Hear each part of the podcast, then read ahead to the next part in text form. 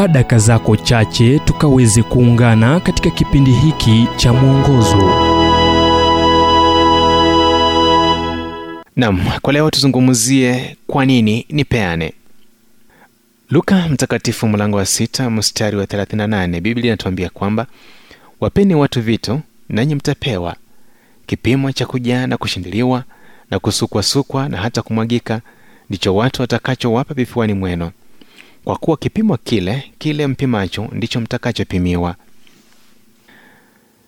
Mbona nihusike sana kuhusu umaskini au hatima ya wale wanaoishi katika sehemu za maskota? Si kusababisha matatizo yanayowakumba watu huko. Sasa kwa nini tupeane? Ilimtia changamoto mtu aliyeonekana kuhisi kuwa kile kinachofanyika nje ya maendeleo yako kinastahili kuachiwa mtu mwingine kukitatua.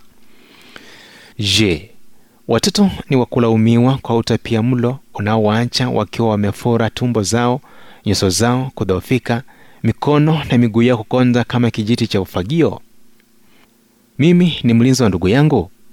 Kaini akasema kwa Mungu akijaribu kujitenga na kifo cha Habili. Waza kwa makini kuhusu haya. Kwanza, kitamba chote cha Agano la Kale na Jipya kimefumwa kikitilia maanani maskini. Mithali 28 mstari wa 27 kinaahidi kuwa mwenye kuwagawia maskini hatahitaji kitu.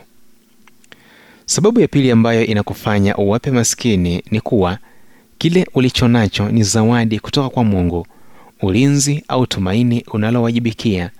Jinsi unavyoitumainia ni jambo linalomhusu Mungu.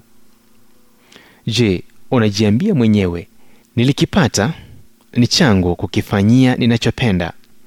Kando na hayo, sikusababisha umaskini na uchungu ulimwenguni. Sasa mbona nifanye kitu kurahisisha hali?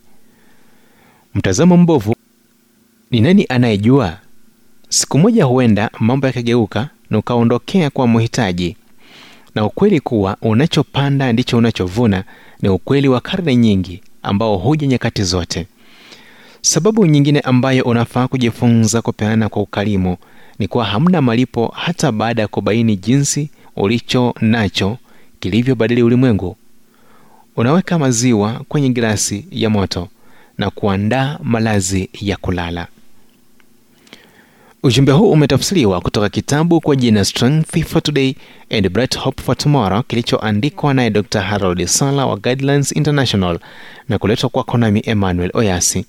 Na iwapo ujumbe huu umekuwa baraka kwako, tafadhali tujulishe kupitia nambari 0722331412. Kumbuka ni 0722331412.